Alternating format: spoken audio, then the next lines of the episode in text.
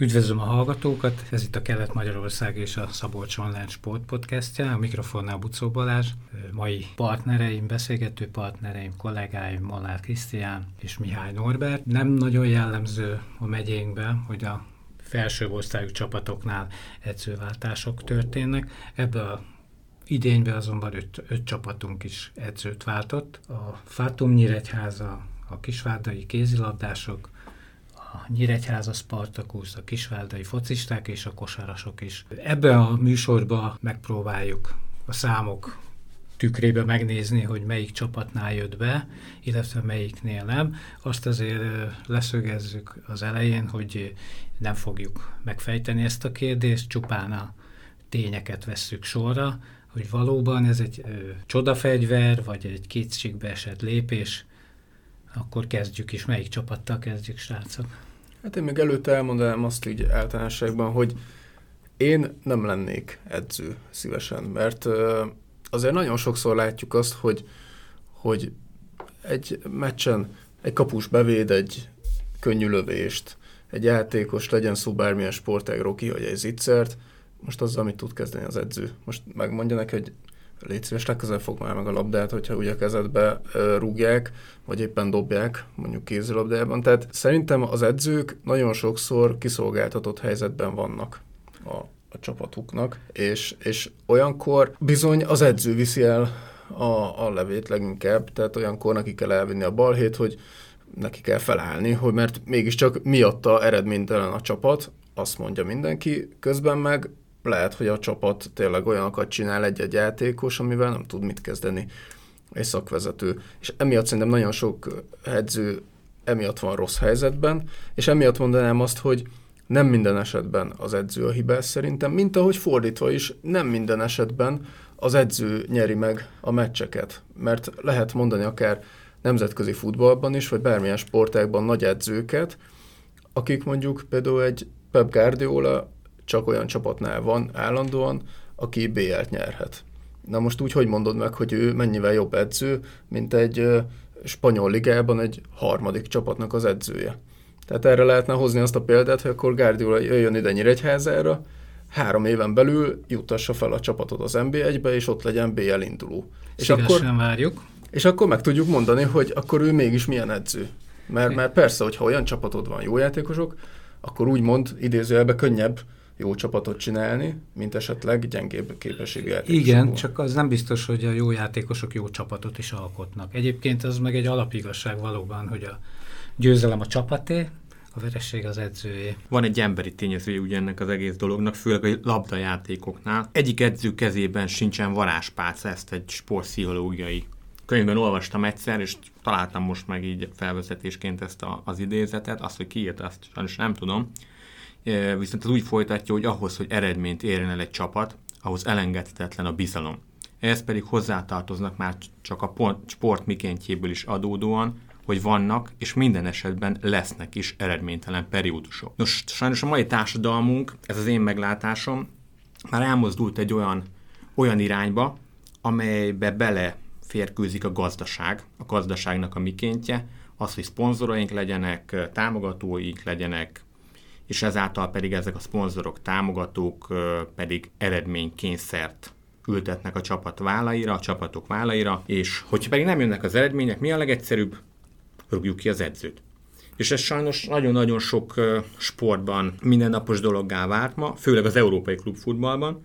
Egy újabb nagyszerű példa, nevet nem mondok, az egyik Magyarországon ma is aktív szakvezető az elmúlt 25 év alatt 16 csapatnál fordult meg, míg ezzel nagyon jó ellentétes példa az amerikai egyetemi sportliga, ahol ugye nem kapnak fizetést a játékosok, az edzők kapnak, és így az eredménykényszer is kitolható. A legjobb példa erre Jim Boeheim, aki éppen idén vonult vissza a Syracuse kosárcsapat edzői székéből, 54 évig vezette a csapatot. Ehhez képest összehasonlításként a Nyíregyháza Spartakusnál az idei szezonban hány edzőnk is volt? Hát öt volt, ha minden igaz. De még mielőtt rátérnénk a szparira, itt azért arra rácsatlakoznék, hogy hogy az sem mindegy persze, hogy milyen lebonyolítású a bajnokság, mert az amerikai egyetemi bajnokság is, meg az amerikai major ligákban is, ugye nincsen kiesés, és hát ami a major sportokat illeti, ezért az NBA-ben valamikor pont, hogy az a cél, hogy kapják ki hogy utána majd minden jobb helyen draftolhass, és emiatt ott nem biztos, hogy ki fognak rúgni amiatt, mert kikapsz egy évben 60-szor.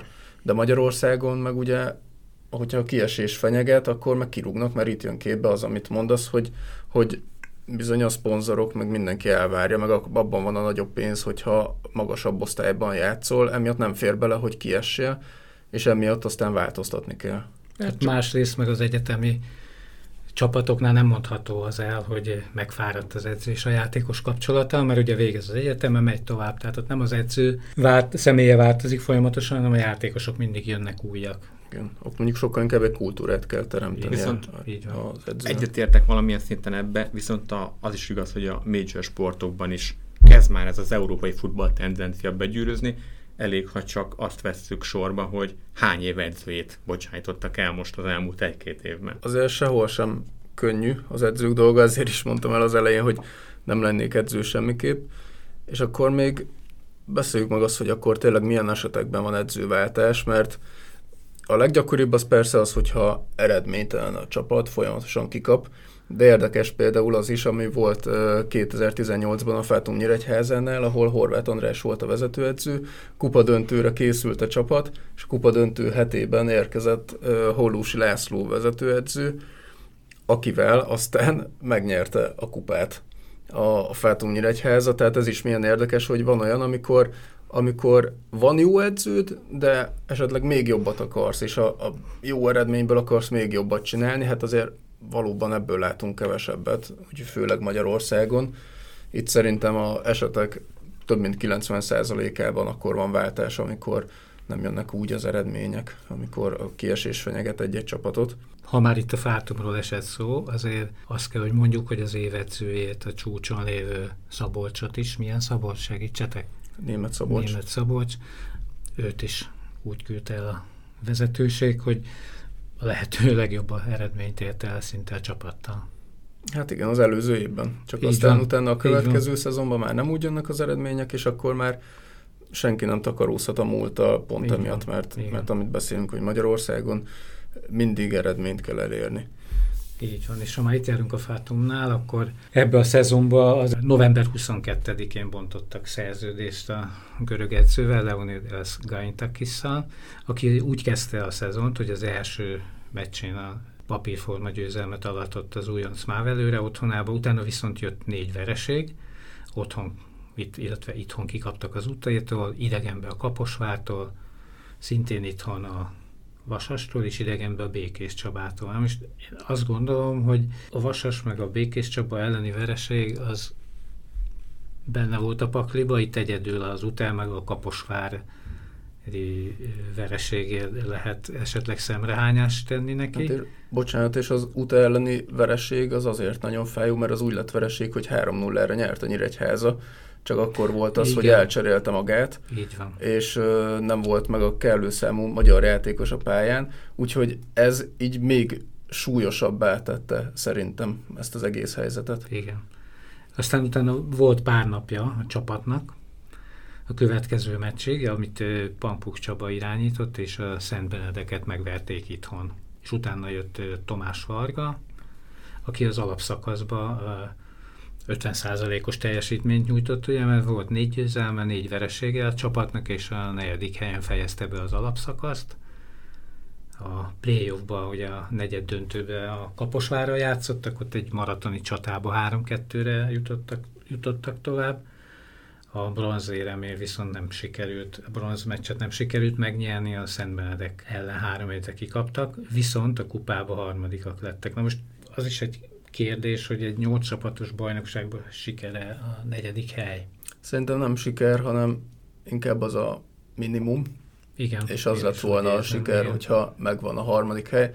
Ettől függetlenül összességében, hogy elmondtad az eredményeket is, meg a kupa bronzzal kiegészítve, azt gondolom, hogy Tomás Vargával jól járt egyébként Így a van. klub. Így van. Ha most jelen állás szerint a bizalom megvan, tehát jövőre is, illetve a következő szezonban is ő lesz az edző, hatalmas játék, játékos mozgás lesz, ami biztos, hogy egy Fruzsi marad, Tóth Fruzsina, meg László Alexander, nyolcan viszont távoztak, mégpedig meghatározó játékosok, ugye évek óta itt játszó Genesis Francesco, akkor csapat legjobbja is elmegy a Szelenelában. Nyilván őt nem lehetett megtartani, mert jobb ajánlat ér, nagyon jó ajánlat érkezett. Érte, amivel nem lehetett versenyezni. Csepni is elmegy, Gyurca, Belova, Csicsics, akik tényleg eh, meghatározó emberek voltak, és két olyan játékos is, aki szinte pályára se lépett, a Nikolácsuk és a Ramdin. Aztán, hogy milyen lesz ez a csapat, azt még egyelőre nehéz lesz megmondani.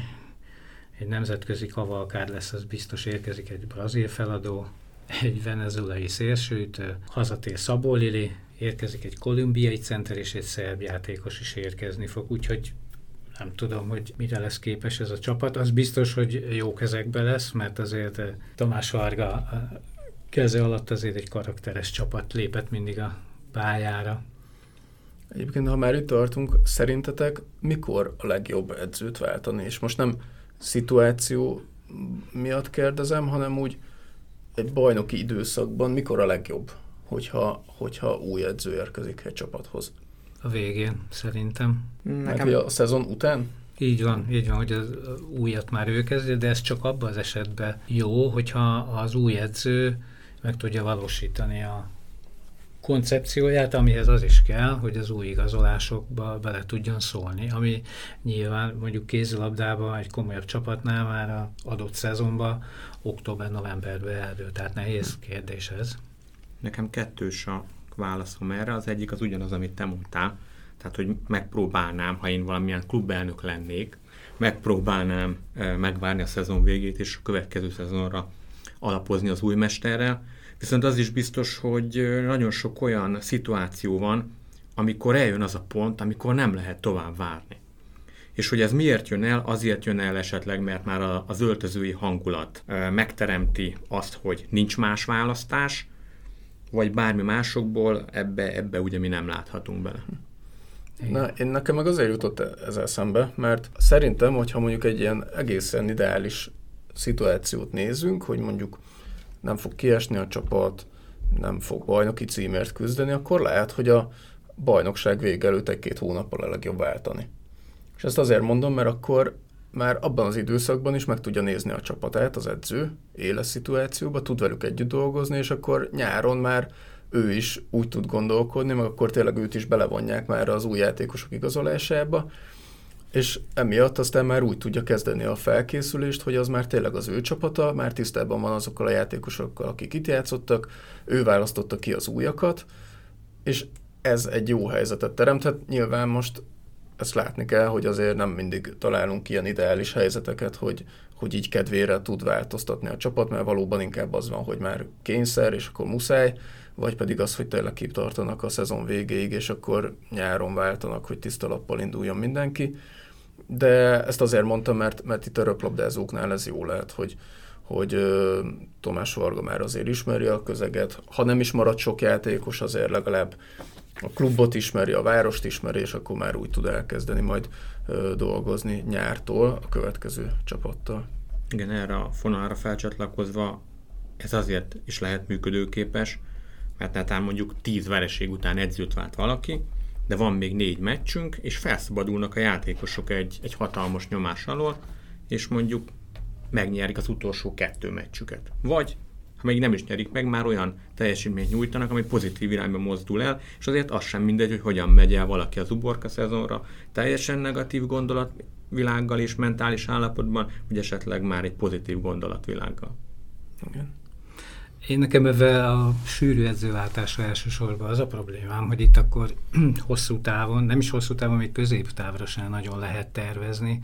Itt van például a Kisvárdai eset, ugye Bakó Botont 2019 nyarán került Kisvárdára, ugye az első szezonban, a Csonka szezonban tizedik lett a csapat, és utána a következő kiírásban kilencedik lett, és a Magyar Kupába pedig a legjobb négy közé jutott az előző évadban a hetedik helyen végzett, tehát megfigyelhető volt egy folyamatos fejlődés, egy építés. Aztán valahogy itt megbicsaklott a kapcsolat a edző meg a játékos között, mert nem gondolom, hogy szakmai okai lettek volna a váltásnak, mert jó és felkészült szakembernek tartom, nem csak én, a szakma is Bakó Botondot.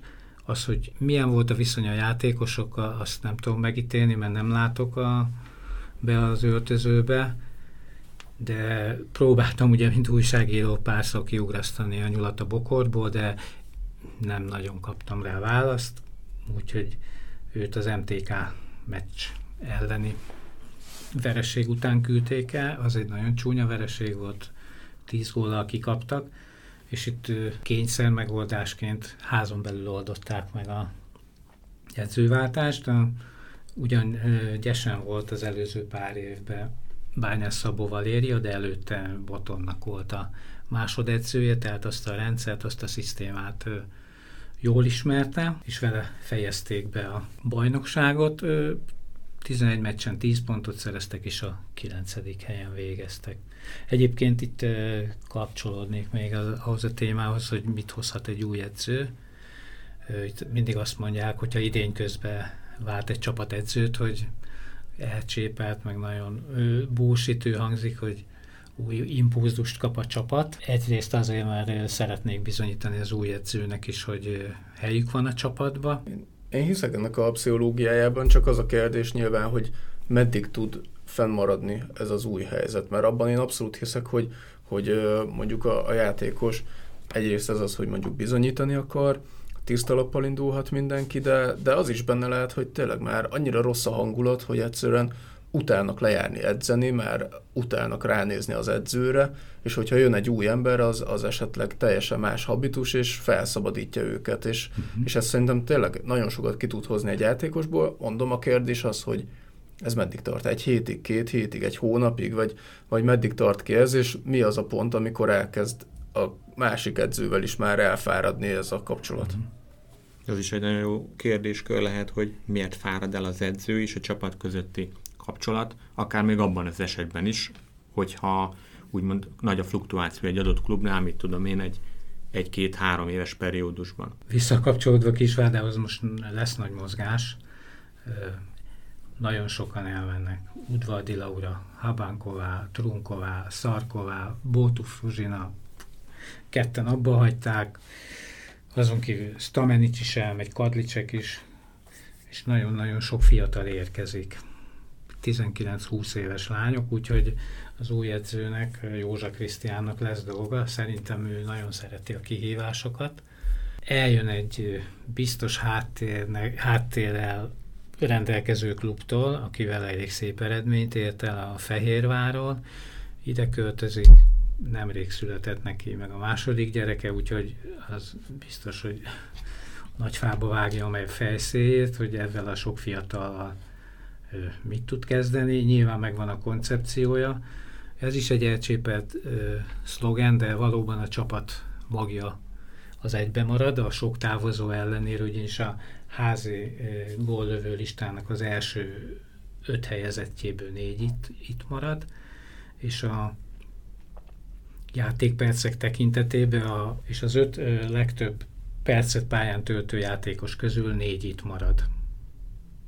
Úgyhogy ö, lesz egy magja, akire tud építeni, aztán majd meglátjuk, hogy a fiatalok hogyan tudnak az ő rendszerébe beilleszkedni.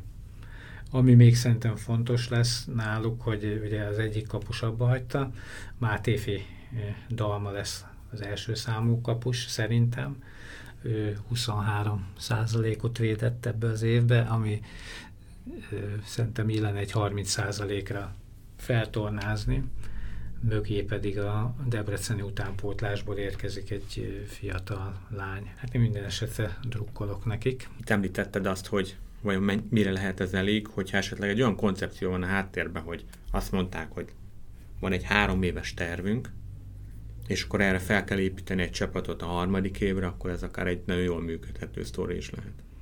Igen, meg, meg én azt itt jön három nekás kislány, és akik itt a nekától Kisvárdára kerültek, azok mind kifutották magukat, tehát jól teljesítenek. Ugye Szabónina már tavaly, meg tavaly előtt is Debrecenben volt irányító, és aki itt, itt van, most is Kisvárdán, Mérai, majd a Juhász Gréta, ők stabilan teljesítenek olyannyira, hogy Juhász Gréta már a válogatottba is bekerült.